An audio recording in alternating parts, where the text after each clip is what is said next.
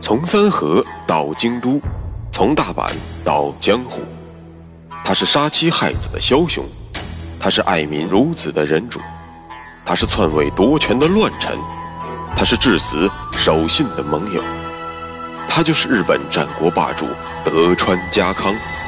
本节目由喜马拉雅 FM 独家播出。有缘相逢，有幸守候，各位听众朋友，大家好，我是主播大师。有话说，上一讲咱们讲到了秀吉在收编了丹羽长秀，干掉了柴田胜家之后，整整三年，就任了关白的官职，并且获得了天皇赐姓丰臣的殊荣。此刻的秀吉终于。不再需要谄媚似的从丹羽和柴田中各取一字作为姓氏了，正式更名为丰臣秀吉。咱们对于这个名字的熟识度显然会高很多。那么本期节目，咱们就从这里接着说。虽然秀吉从官职上比家康高了 N 多倍，军队也已经似乎能够碾压家康，但是四海未平。秀吉对于家康并不愿意轻举妄动。往西看，九州的岛津、大友和龙造寺三家打得不可开交；而从态势的发展上来看，岛津氏完成九州的统一只是个时间问题。而一个统一的九州，当然不是秀吉愿意看到的。往东看，整个尾张以东几乎都不在自己的控制之中。东海道的家康顶在了对抗自己的最前线，丝毫不肯退让半步。家康身后是那个已经雄踞关东七十年的北条家。自从德川和北条两家和平瓜分了甲信上三州之后，北条和德川便和平共处的十分融洽了。如今更是听说两家要订立什么攻守同盟。自己如果要对家康下手，那么北条氏的大军马上就会出兵抵抗。关东背后是久居奥羽的伊达、最上等北部大名，他们对于自己的新兴政权似乎也并不感冒，而在他们眼中，家康和北条的影响力都大过自己。如果贸然出兵，可能会让整个东部本州板结成为一块铁板，到时候可就不好玩了。必须逐一击破。打定主意的秀吉决定再耐心等等。事实证明，秀吉是对的。很多时候，静候佳音往往比提兵百万更加有用。而推倒家康的多米诺骨牌，随着时间的流逝，一张张倒下了。首先是上田城的真田昌幸离家康而去。哎，等等，昌幸不是在沼田城吗？哪里来的上田城呢？别急，本期节目我就把这件事儿跟您仔细说说。真田昌幸其实算是盘踞于上野的独立大名，虽然地盘没多大，人也不咋多，但是就两个字儿，能打。咱们必须给昌幸说句公道话，虽然他投靠了家康，但貌似家康并没有给过他任何像样的庇护和帮助。真田家之所以能够不被上山或者北条吞并，完全是人家自己昌幸打出来的。所以，家康这个大哥当的不怎么称职。其实吧，以昌幸的能征惯战，压根儿也没指望家康能够给他提供什么庇护，只是背靠一个大树以防万一罢了。可就算是昌幸对于家康的期待已经低到了这种程度，家康依然令他失望了。而起因。正是家康拉偏架。前面节目中，咱们曾经讲到过，北条和德川最终和平瓜分了甲信上三州，那么甲斐和信浓划分给了家康，上野则瓜分给了北条氏政。但要命的是，家康和市政二一天作五的时候，并没有跟三州的豪族商量。整个甲信两州没有一个能够打得过家康，这自然也就好办了。但上野的沼田城就有这么一个根本拔不掉的钉子户，一直恶心着北条氏政。这便是上野的真田家。真田昌幸觉得家康的做法很搞笑。你说让我给，我就给吗？沼田城是我自己打下来的，跟你德川家没有一毛钱关系。你怎么不把你的郡府城让给北条呢？纯粹是在这里慷他人之慨。于是，他便以替德川家守护东北部门户为由，婉言拒绝了家康的通告。家康心里。自然也觉得好笑，因为那个时候北条和德川两家刚刚停战，家康并不是很满意北条独占上野的做法。因此，反正自己的 email 已经发送给了真田昌幸，并且抄送给了你北条时政，也算是对北条家有个交代了。该说的我可是都说到了，人家真田昌幸不搭理你。我有什么办法？也正因为如此，在与北条停战的初期，家康并没有太过逼迫桀骜不驯的昌幸速速交城。不过，所谓此一时彼一时，面对秀吉的如日中天，家康感受到了前所未有的压力。那么，当秀吉再度来袭之时，到底是真田的一千多人靠得住？还是北条的数万大军靠得住呢？这个或许不难做出决策。于是，随着丰臣秀吉的步步紧逼，家康更加频繁的催促昌行交出沼田城，借以笼络庞大的北条家。这回机智的昌行没有答应，也没有回绝，只是恭恭敬敬的给家康写了一封信。德川殿下，据我的眼线报告，上山景胜总是在边境地带带着军队瞎转悠。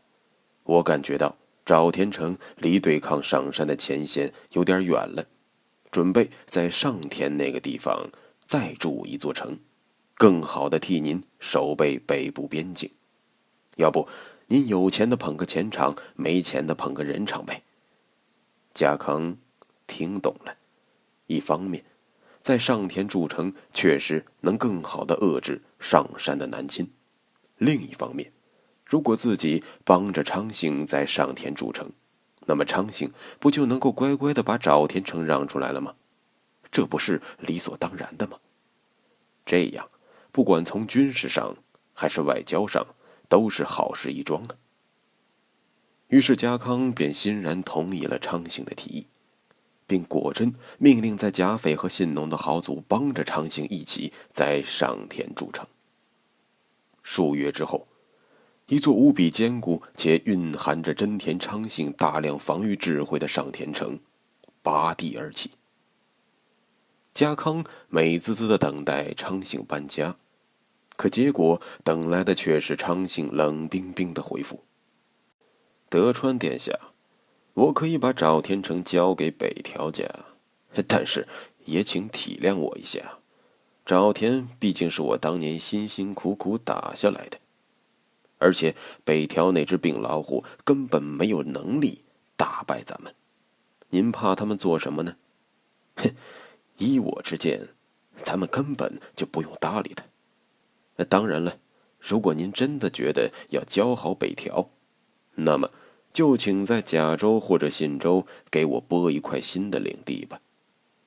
划分完，我马上搬家。您看，可行？此刻的家康肺都要气炸了，这不是无赖吗？上田城不就是我帮你修的吗？你得了上田城，还要什么自行车呀？甲、信两州是我要大力笼络的对象。你不能吃亏，难道别人就活该吃亏吗？混账！别废话，马上给老子把沼田让出来！逼急了，我大军北上，上田、沼田，你一个都别想要了。家康当然应该郁闷，因为上田城原本是自己补给昌兴的福利，结果却被昌幸用作要挟自己的筹码。可是，如果家康真的能掐会算，知道这个小小的上田城和这个小小的真田家对于德川氏的影响，那么估计昌幸就算要半个甲州，他也会慨然应允的。不过，历史不能假设，家康就是这样一个抠门的人，对自己抠门，对手下的家臣更加抠门。遭到了家康的痛斥。在谋略大师真田昌幸看来，哼，这或许是必然要发生的事。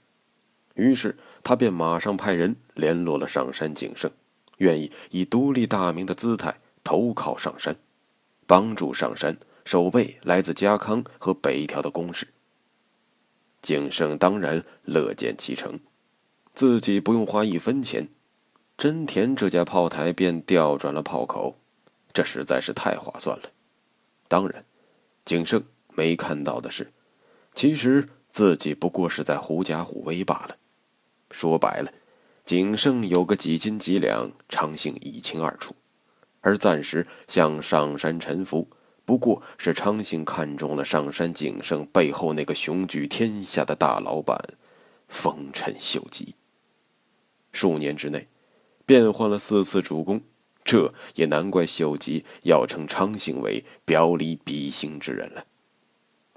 随着真田家的倒戈，家康瞬间感到了压力，因为在此之前，真田家帮着家康防御上山，因此家康的压力只是来自于西边的秀吉。而随着昌兴的倒戈，家康的战略态势急转直下，西边的秀吉，北边的上山。东北边的真田，对家康形成了半包围的态势，这让家康感到很不舒服。但越是危急时刻，家康越要坚定地把北条绑上自己的战车，以获得一丝安全感。小小的真田昌幸，小小的上田城，既然你要打，那就打吧。几乎就在秀吉出兵死国的同时，家康也高举清理门户的大旗。派心腹大将鸟居元忠率兵八千予以讨伐。很多人会问：德川四大天王现在都闲着，为什么要派之前没有什么存在感的鸟居元忠前往平叛呢？主要原因有四个：第一，鸟居元忠自身就以刚猛而著称，只是掩盖在了四大天王的光环之后；第二，他是家康从小的玩伴，家康对他更是有百分之两百的信任。第三，上野毕竟远离三河对抗秀吉的前线，四大天王要是去上野打仗，那么秀吉来袭时将无将可派。第四，真田昌幸满打满算两千人，鸟居元忠带着八千人，还打不死你们。可是家康忘了。元忠虽然刚猛，但是智略不足；昌幸虽然只有两千人，可他不是吓大的。于是，在昌幸诱敌深入、关门打狗、分段包抄、逐一击破的指导战术下，在上田城优秀的城防体系的针对下，鸟居元忠大败亏输，铩羽而归。绝不能再与昌幸纠缠。这是家康的第一反应，于是，气贯长虹的德川军硬生生的被压制了回去。这是三河人为数不多的吃瘪的场景。但不得不说，家康的决定是异常正确的。如果持续对昌兴用兵，将自己的背后暴露给虎视眈眈的秀吉，这是极不明智的。不过，家康的准接班人秀忠似乎没有老爹这么明智。十五年之后的关原合战，秀忠便被牵制于上田城下。同样的配方，同样的味道，使得激战关原的家康极为被动。当然，这是后话。细节咱们暂时不需要说太多。战略态势的急转恶化，确实影响了家康战斗的信心。不过，此刻的家康依然是茅坑里的石头，又丑又硬。看来，家康在等待压倒他战斗意志的最后一根稻草的出现。好吧，既然你要，那就给你吧。下期节目咱们接着说。大师的新专辑《最后的圣人》曾国藩已经在喜马拉雅上线了，我将用超过六十期的节目带你一同用显微镜。看看曾父子是如何立身成事的，有缘相逢，有幸守候，期待您的收听。我依然是我，那个您期待已久的大师。有话说，穿过日本战国风云，看群雄如何逐鹿天下。欢迎订阅日本战国霸主德川家康，带你揭秘他的崛起之路。